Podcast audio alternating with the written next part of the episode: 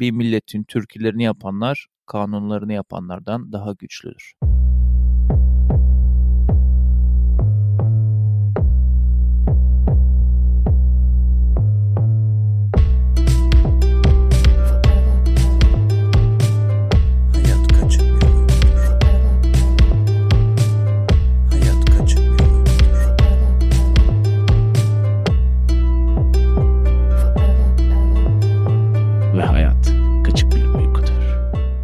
PKVU Podcast'in bir başka bölümüyle sen dinleyenin karşısındayız. Her zaman olduğu gibi İstanbul ekseninde ben Cihan ve karşımda öte Kaliforniyaların kuzeylerinde sevgili Sametçim var. Merhaba Samet. Ne var ne yok oralarda bu güzel şapkanla.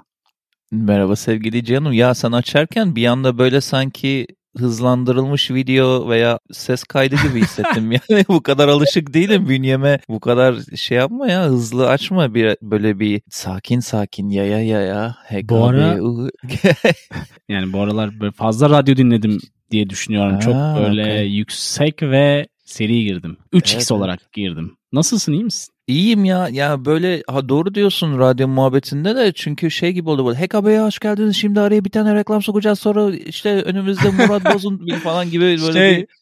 eksendeki gibi bir reklam falan.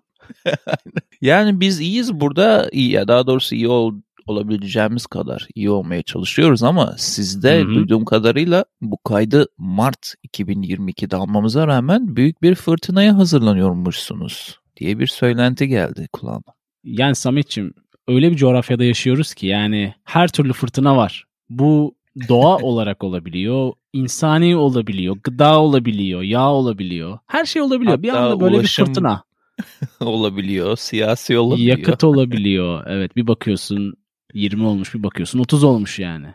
Böyle çok o saliselik. Buradan, o zaman buradan sen ben ve dinleyen hep beraber fırtınalar koparsa kopsun sürüklesin ikimizi diyelim mi?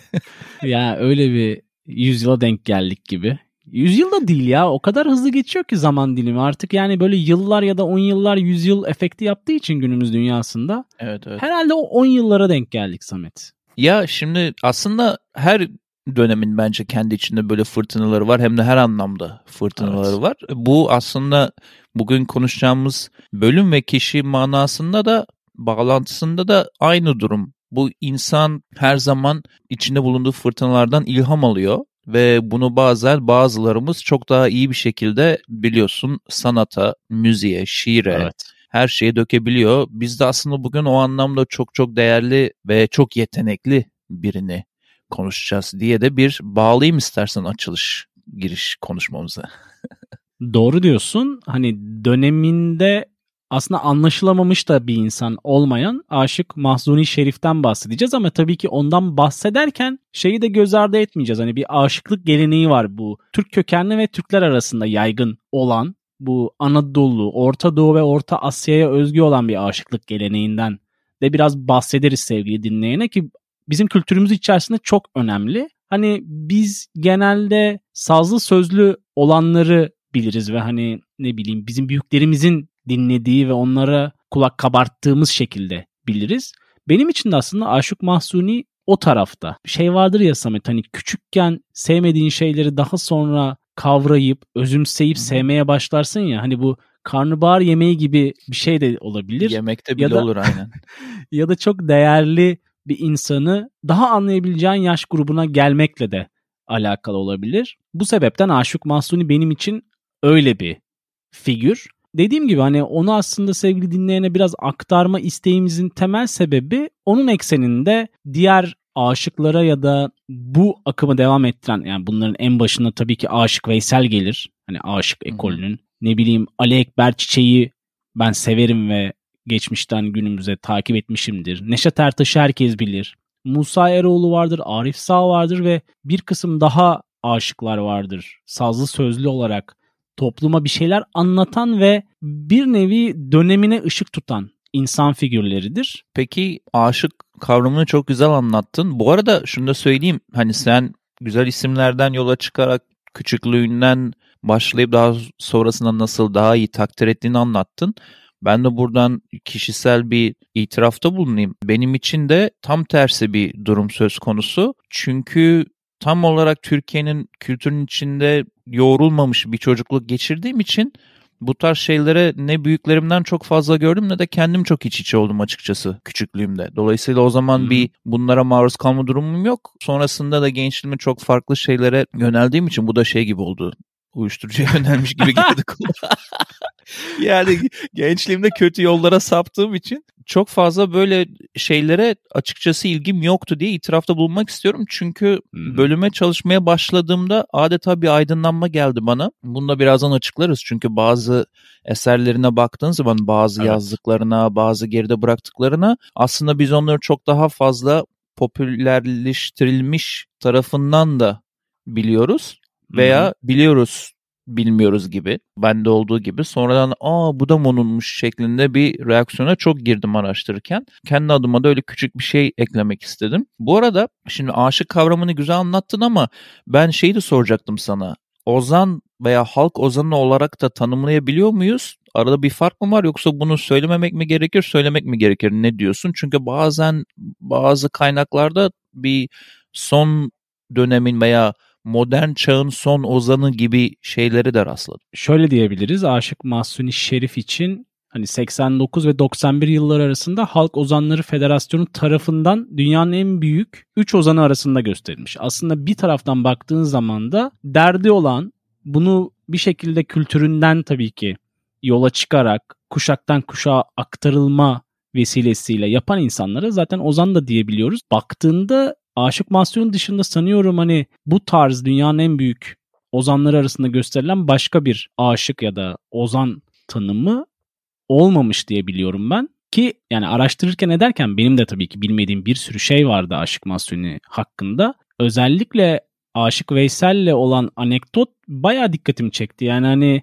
1972'de baktığında hani bizim hepimizin bildiği bir değer olan Aşık Veysel'i ziyaret etmeye gittiğinde Aşık Veysel onu köyünde Sivas'ın Sivri alan köyünde ayakta karşılayarak elini sıkıyor ve yanındakiler şaşırmışlar çünkü hani Aşık Veysel daha önce gelen bir sürü insan, ünlü, ünsüz kim olursa olsun ayağa kalkıp elini sıkıp karşılamamış. Neden diye sorduklarında Aşık Veysel onlara susun gelen Pir Sultan olsa gerektir demiş. Yani Pir Sultan seviyesinde insanların ya da ustaların gözünde olan bir değer diyebiliriz Mahsuni Şerif için. Kendisinin bu hayat yolculuğunda Aşık Veysel'le bir kesişmesi var. Onun dışında aslında bir sürü insanla da farklı farklı hikayelerine rastladım. Örneğin ileride daha ayrıntılı sen anlatırsın ama bir sebepten dolayı bir hapise girdiğinde orada da Yılmaz Güney ile yolları kesişiyor. Kendi anlattığı bir hikayeden alıntılıyorum bir röportajdan. Hatta orada günlük yapılması gereken işleri vermişler onlara ve onlardan bir tanesi de bulaşık yıkamakmış. Bir gün çok fazla biriktirdiğinde bulaşıklar Yılmaz Güney ben yaparım abi sen otur yani sazınla ilgilen falan demiş ve o sırada diyor ki oturup sazımı elime aldığımda o spesifik günde Amerika Katili bestesini de o zaman bestelemiştim. O yanımda bulaşıkları yıkarken ben de bu besteyi yaratıyordum falan diye kendi röportajını anlatmış. Yani böyle bir sürü isimler gelip gidiyor hayatına baktığında. Bir de bir şey diyeceğim Hı-hı. sana unutmadan. Şimdi çok alakasız iki tip gibi dursa da 99. bölümde Metin Kurt'u anlattığımızda sisteme ne kadar aslında isyankar olduğunu ve sisteme karşı susmak istemediğini anlatıyorduk ve çok hoşuma Doğru. gitmişti o. Galiba aynısını, aynı hissiyatı burada da aldım. Bilmiyorum katılır mısın? Yani ikisi bambaşka bir alanda isim yapmış insanlarken bir paralellik var şey anlamında boyun eğmeme ve biraz isyankar olma ama, ama bunu da dozuna göre ve bir entelektüel bir yolla yapma anlamında. Ya zaten bizim hani podcast'imizi dinleyen dinleyicinin de fark ettiği gibi biz alelade bölümler yapmamaya çalışıyoruz. Hani derdi olan ya da bizim dert olarak gördüğümüz şeyleri sevgili dinleyene aktarmak istiyoruz. Yani bu konuda çok haklısın. Hani Metin Kurt da öyle bir figürdü. Bu hep konuşuyoruz yani konfor alanında kalmayıp yeni bir şeyler deneyip kendini huzursuz edeceğini bile bile bir şeyler yapmak. Bu Metin Kurt'ta zaten apaçık ortadaydı. Keza Mahsuni Şerif'te de öyle bir durum var. 12 Mart muhtırasından sonra 8 yıl boyunca sahneye çıkması ve yurt dışına gitmesi yasaklanan bir figürden bahsediyoruz. Neden? Çünkü insanları, siyasetçileri tabii ki filtresiz olarak eleştirel bir şekilde müziğini yapması, sazını çalması, yani değişlerini söylemesi diyebiliriz. Ki aslında hayatı bir şekilde askeri disiplin tarafına da kayma durumu varmış eğitim süresince ama bir şekilde hani hem öncesinde hem sonrasında kuleliği de Çabuk bitirememesiyle beraber evet. Asker olmamış fakat hani geride 453 plak, 58 kaset yani çünkü o dönemler o dönemler olduğu için bırakmış. Bir sürü bilinen eseri olan daha doğrusu şey gibi de düşünebiliriz hani çoğu kitleye ulaşmış dolaylı yoldan fakat popüler figürler üzerinden ulaşmış bir Aynen. insan bir taraftan da. Hani şey olur ya direkt ulaşamayacağı bir kitle vardır sonuçta. Hani herkes sonuçta halk müziği dinlemez yani. Bu bir gerçektir. Sen de itiraf ediyorsun ki bu senin alışkanlığında olması lazım ki ben de oturup halk müziği dinleyeyim diyen bir insan değilim ama derdi olan insanları belli bir yaşımdan sonra dinlemeye başladım ve illa söz olması gerekmiyor. Enstrümanın bile sana anlatabildiği o kadar çok şey olabiliyor ki çalan kişi bunu gerçekten hissettirebilirse. Aynen öyle. Diğer karşıma çıkan ve beni şaşırtan isimler mesela örneğin zamanında kendisini üne kavuşturan başka bir isim de Edip Akbayram. Yani Edip Akbayram'ı üne kavuşturan bir insan Aşık Mahsuni. Çünkü Edip Akbayram'la bir gün oturup gece boyunca çaldıklarında ve işte sohbet ettiklerinde Edip Akbayram diyor ki benim de yeni planım çıkmak üzere. Oraya da bir 45'lik bakıyorum diyor. Hemen orada yine onunla da oturup bir şeyler üzerinde çalışıp ona bir parça da veriyor. Edip Akbayram zaten birçok çalışmalarını hemen hemen kendisi yazar olarak veya kendisinin işte eserlerinden faydalanmış. Benim Hı çok hoşuma giden bir tane ekşi sözlük entrisi var ve bu yine başka bir ismin benim çok sevdiğim, senin de zannediyorum çok sevdiğim bir ismin Aşık Mahsuni kesişmesine vesile oluyor. Şöyle bir entry var çok kısa. Diyor ki 1968 senesinde Cem Karaca Apaçlar grubu Mahsuni'nin 5-8'lik aksak ritme sahip olan Oy Baba türküsünü 12-8'lik blues kalıbına sokarak aranje etmişler diye bir e, Goddard isimli bir kullanıcı böyle ilginç bir not düşmüş. Ya bu mükemmel bir şey canım ya. Cem Karaca 1968 yılı düşün ve Aşık Mahsuni'nin Oy Babo eserini alıyorsun ve bunu blues kalıbına sokuyorsun. Yani blues'un B'sini bile zaten bilmeleri inanılmaz güzel bir şey o zamanlarda. Çok hoşuma Evet, gitti bu ayrıntı. Öncü insanlar olduğu için yani çok da Aynen. şaşırmıyorum. Bu arada sevgili dinleyene şeyden bahsetmedik. Hani 17 Kasım 1939 doğumlu olduğu için Mahsuni Şerif. O yüzden dolayı yani aklınıza gelen birçok isme ilham da olmuş ve onlardan birisi Hı de hı. senin dediğin gibi hani Cem Karaca, Edip Akbayram ve niceleri. Hatta günümüzde bile yani baktığın zaman benim son dönemde en çok dinlediğim albümlerden biri olan Kaan Tangöze'nin albümü mesela. Hı hı. O albümde de Kaan aslında şeyi apaçık ortaya koyuyor yani.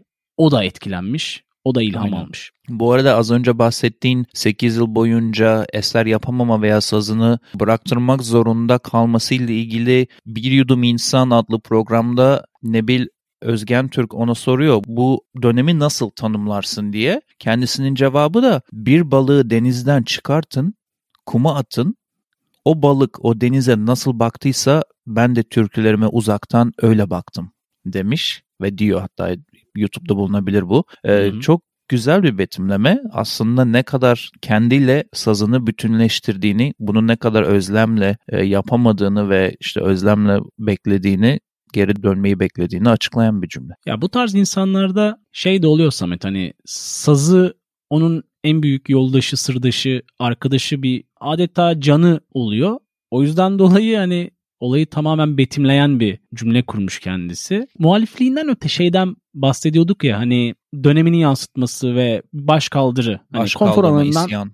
konfor alanından çıkmaktan bahsediyorduk. Yani yazıları, türküleri sebebiyle birkaç defa hapse mahkum edildi ki sen bunlardan birkaç tanesini örneklendirdin bize. Ve iki defa da idamla yargılanmış. Dönem dönem gündeme gelen bir şarkısı var. Eskimeyen Erim Erim Eriyesin diye bir evet. şarkı var. Senin de bileceğin şekilde. Bu Deniz Gezmiş ve arkadaşların asılmasından sonra Nihat Erim'e yazılmış bir şarkı esasında ki o dönemde zaten bu şarkıdan dolayı da yargılanmış. Hatta müebbetle falan yargılıyorlardı yanlış hatırlamıyorsam. Düzelt beni hatırlarsan. Evet 15 yılla müebbet arası diye hatırlıyorum ben de. En son işte 10,5 ay gibi bir ceza almış. Onun cezayı almasının sebebi de şeymiş. İşte dönemin başbakanı olan Nihat Erim şey olarak ifade vermiş. Hani herkes başbakanını sevmek zorunda değil. yani beni sevmeyebilir şeklinde bir ifade vermiş sanırım. Öyle bir açıklaması vardı Mahsuni Şerif'in. Ondan dolayı yine ceza almış neredeyse bir yıla yakın. Bir taraftan bakınca da Alevi tarafı var. Sonuçta evet. Alevi Bektaşi ozanlarına da olan bir bağlantısı doğal olarak var ki Alevilikte de bu arada şey çok gelişmiştir. Sazlı sözlü hı hı. ozanlık tarafı. O taraftan da bence bayağı beslenerek ilerledi ve öteki olmasının sebebi bazı kesimler için de bu etnik kökeni kuvvetli muhtemel. Ya bazı şeylerin ülkede hiç değişmediğini, hiç ilerlemediğini gösteren başka bir örnek vereyim o zaman. Sen şimdi geçmişe gidip bu Erim Erim Eriyes'in örneğini verdin. 2001 yılının Kasım ayında da kendisine Elhamdülillah kızılbaşım ve layıkım ben değil yedi sülalem kızılbaştır bir suç varsa o da dedemdedir dediği için DGM tarafından yine dava açılıyor. yani bu bak 2001 yılı diyorum sevgili dinleyen ve canım ya. Yani artık bazı şeyleri aşın be kardeşim. Yani Ama bu şöyle cümlede bir olay var ya. Ya bu laf, bu cümleye laf... dava açma. Açma yani. Ne var? Durum çok merak ettim yorumunu. Ya şimdi devlet yapıları dünyanın çoğu yerinde 3 aşağı 5 yukarı aynı şekilde işliyor. Ne yazık ki. Bu savunduğum için söylemiyorum ama olayı biraz daha genişletmek için söylüyorum. Mesela nasıl Amerika'da hala benzer şekilde geçmişten ta kölelik zamanlarından beri gelen sen geçen bölümlerde de söylüyordun ya hani karşıdaki Hı-hı. komşunun konfederasyon bayrağını asması mesela. Hı-hı. Hani hala bazı zihniyetlerin devletler içerisinde, insanlar içerisinde, halklar içerisinde belki de yer bulduğu ve çok da aslında taş hep aynı yerde gibi böyle ufacık kenara kayıyor ama izi hep belirgin gibi hissediyorum ben. Senin verdiğin o DGM örneği de onunla birebir örtüşüyor. Yani hani bazı şeyler gerçekten değişmiyor. Sadece belki de hani şu an dediğin gibi Mart 2022'de bu kaydı yapıyoruz. E yani yarın öbür gün ne bileyim 2050 olsa da ya da ne bileyim 1900'de de o taşın izi hep var bence. Ben öyle düşünüyorum. Ki bahsettiğimiz Mahsuni Şerif'in evini dört kere yakıyorlar, yıkıyorlar. Aynı yerdeki evini. İnatla orası benim evim, köyüm deyip o evi dört kere tekrardan yapıp memleketini terk etmemiş bir insandan bahsediyoruz şu anda. Ya bir de hapishanede bazı zamanlarda gördüğü işkenceleri de hiç girmemeye çalıştım özellikle. Çünkü bayağı uyku kaçıracak cinsten insan haklarının yok sayıldığı bazı muameleye de maruz kaldığı için dediğin gibi içeride olsun dışarıda olsun her zaman bir şekilde dürtülmüş, rahat bırakılmamış. Biz her zaman buradayız, ensendeyiz mesajı verilmiş bir kişilikti kendisi. Hatta eşinin de böyle ölümünden sonra üzücü bir röportajı vardı. Hiçbir zaman Aşık Mahsuni bütün hayatını mutlu geçirmedi. Tam aksine genel olarak hayatı mutsuz geçti. Çünkü çok fazla dertleniyordu. Herkesin derdinle dertlenen biriydi diye. E, böyle bir adam sonuçta yani ne kadar çok empati yaparsak o kadar iyi yaşarız veya iyi biri oluruz diye senle işte yüz bilmem kaç bölümdür ara ara bunu fısıldıyoruz ama bu tarz insanlarda bu artık taman yapmış. Yani bu insanların empati yeteneği gerçekten senden benden daha da geliştiği için Zaten bazı röportajlarında da senin bahsettiğin bu Alevilik, Bektaşlikten çok üzerinde demeçler veriyor. Yani hatta Türklüğün üzerinde demeçler veriyor. Herkes kardeş, bütün insanlık için dertleniyor Aynen. gibi şeyler de söylüyor adam. E zaten bu insanlar yani açıkçası Mahsuni Şerif'i bir ekol olarak koyarsak onun çevresinde öncesinde sonrasında olan insanlar zaten hümanist insanlar temelle baktığında. Savaştan, düşmanlıktan ne bileyim etnik kimlikten tamamen bağımsız, hepsinin karşısında olan, herkesi kucaklamaya çalışan çünkü senin benim derdimi anlatmaya çalışıyor dünyanın Aynen. ve ülkenin geri kalanına ve yüzyıllar boyunca da bir şekilde nefes bulabiliyor böyle yaparak. Masuni Şerif'in ölmeden önce yapmayı düşündüğü, planladığı çılgın projesini gördün mü Samet? Bir proje söylentisi gördüm ama aynısından bahsediyoruz bilmiyorum. Yani benim gördüğüm dini bir durumla alakalı bir şeydi. Evet. Sende ne var? Evet evet o zaten yani. Hani baktığında yapmak istediği şey böyle tabulara karşı gelip hepsini yıkmak amaçlı Kur'an-ı Kerim'i türkü halinde söyleme projesi. Ni dile getirdikten sonra tabii ki Diyanet İşleri tabii, sert tabii. bir cevapla bunun karşısında durmuş ama yani zaten ömrü bir şekilde izin vermemiş gibi gözüküyor. Ya şöyle bir rivayet var ama kompletörlerini bu bölümde bile girmeyi başarabilecek biri olarak ben bunu söyleyeyim. İnanılmaz. Bun, bunları Türkçeleştirip dörtlük halinde nokta diyorlar herhalde teknik olarak noktalandırıp kaydettiği ve ben göç ettikten sonra bunları piyasaya sürün diye de bir söylentiyi de gördüm. Söylenti tabii burada kaynak verebilecek bir durumda değilim. Çünkü komplo teori forumlarına dalmayı seviyorum biliyorsun. Evet ya, Yap, yapar mı yapar modundayım ben böyle bir insan yapar. olduğu için. Hani gider ayakta son bir kızdırayım bu sistemi diyebilecek potansiyelde bir insan olduğu için. Şimdi çok ilginç bir şey anlatmak istiyorum sana. Böyle araştırırken karşıma çok hoşuma giden bir söz çıktı. Şimdi bu sözü gördüm ve dedim ki Allah Allah kim söylemiş bunu? Söz de şu.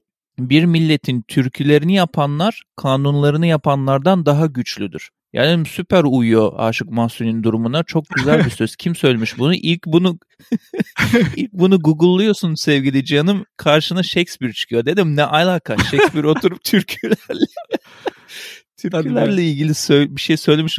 Bir de böyle İngilizce havalı havalı Türkü ile ilgili bir şey söyleyecek hali yok herhalde. Those yani. shall make Turkey shall be yani saçma sapan bir şey. Dedim ha. biraz daha bakayım. Sonra Google'lıyorsun, sayfaları geziyorsun falan Neşet Ertaş söylemiştir diye bir şey iddia çıkıyor ortaya. Dedim Allah Hı-hı. Allah. Yani bakıyorum onun söylemlerine daha kolay bulunabilmesi lazım böyle ünlü bir sözü varsa. Sonra evet. Yaşar Kemal'in bir kitabında türküler kısmında girişgah olarak şöyle bir şey yazmış ve bu yüzden de kaynak olarak bunu vermeye karar verdim şu an bölümde. E, şöyle demiş, İsa'dan çok önce yaşamış Anadolulu bir Yunan filozofunun güzel bir sözü var. Diyor ki bir milletin türkülerini yapanlar kanunlarını yapanlardan daha güçlüdür. Ne öneriyoruz? Kısmıyla bir kez daha sen dinleyenin karşısındayız. Her zaman olduğu gibi bu bölümde sizinle bazı önerilerle buluşuyoruz ve karşımızda sevgili Samet var. Bizim bölümden ziyade görüntülü ve daha uzun ayrıntılı kendi ağzından cevaplarını dinlemek isterse sevgili dinleyiciler önerim bir yudum insanı YouTube'da bulup Aşık Mahsun'un konuk olduğu bölümü bulup onu dinlemeleri yaklaşık 48-50 dakikalık bir bölüm sanırım. Çok keyifli. Hı hı idi onu izlemesi. Bizim bazı kaynakları da oradan aldım ben. Diğeri de şimdi bir sürü ünlü eserleri var dedik. Onları adlandırmadık bölümde. İşte Domdom Kurşunu, Yuh Yuh gibi şeyler var. Dolayısıyla Hı-hı. bunları ve diğer eserlerine bakarken kendimi bir anda zamanında da çok gençken veya gençken değil mi? Zamanında da küçükken de çok sevdiğim Cemal'in Yuh Yuh şarkısına denk geldim. O vesileyle Cemali'ye oradan eriştiğim için onların başka sevdiğim bir şarkısını da bizim listeye eklemek istedim. O şarkıda Dön Bana şarkısı Cemali'nin. Bir de Aşık Mahsuni ile ilgili daha fazla direkt böyle resmi sayfasına bilgi almak isterim diyenler için de www.mahsuniserif.net diye bir web sayfası var. Orada duvar evet. kağıdı falan bile indirebiliyorsun onunla ilgili eğer çok sevenleri çok varsa. Çok basic bir site değil mi? Çok enteresan hani orijinal eski zamanlar sitesi çok gibi. Çok basic. Şeye götürdü değil mi seni? 90'larda senle ben kendi çapımızda İnternet. kodlarla falan site yapmaya çalışırdık. aynen aynen çok basit bir arayüzü olan yani hani amacına uygun bir site diyebiliriz. Evet yani zamanın ruhunu da temsil ediyor diyebiliriz hatta. Kesinlikle. Onun dışında da e, yeni benim götümden uydurduğum kafamda deli sorular köşesinde sana bir sorum var yine. Biliyorsun Lütfen. geçen bölümlerden birinde sormuştum böyle. Ozanların ve aşıkların zamanının geçtiği ve bu zamanda ve ileride artık halk ozanlarının ortaya çıkmasının mümkün olup olmadığı tartışılıyor. Sence artık bu devir kapandı mı yoksa ileride hala bu teknoloji, bu popülerlik, bu consumption yani tüketime dayalı sistemde bir ozanın gelip de bahsettiğimiz kişi ve diğerleri gibi halkın derdine ses olması mümkün mü? Bence şekil değiştirerek mümkün gibi. Samet. Hani geçmiş dönemlerde çok geleneksel bir yapı vardı. Sonuçta kuşaktan kuşağa ya da ustadan çırağa aktarılan bir sistem vardı. Şimdi biraz daha tabii ki dönemsel olarak değişkenlik gösterse de bence başka bir şekilde yani sazla sözle tabii ki söz olacak ama saz olmayabilir. Bir taraftan da tabii ki alttan gelen hani eskiden belki yüzlerce varsa şu an onlarcaya düşmüştür. Az ve öz olacak gibi gözüküyor. Bence olacak ama. Yani belki bir YouTuber ya da TikTok kullanıcısı şeklinde gelebilir bir dahaki ozanımız diyorsun. Yok öyle demiyorum tabii ki ya. Öyle demiyorum. Daha çok ya bir derdi anlatması gerekiyor biliyorsun. Ve o derdi Anladım. anlattığı zaman YouTube videosu çok çabuk ortadan kalkabiliyor ama ufak Evet, bir evet. dörtlük yazıp herkesin diline doladığında kuşaktan kuşağa yüzyıllar boyunca gelebiliyor. Geçmişten olduğu gibi. Peki o zaman sende ne var ne yok bugün diyelim ve sana birazcık kulak verelim. Ben de bir bölüm içerisinde de bahsettiğim Kaan'dan bir şarkı seçtim hani Mahsuni Şerif'e yaptığı albümde. Oradan aslında 3 tane yazdım. Böyle gözümü kapatıp bir tanesini seçiyorum gibi olacak. Hadi bakalım. Seçtiğim şarkı şu anda Gül Yüzlü Canan'ım şarkısı.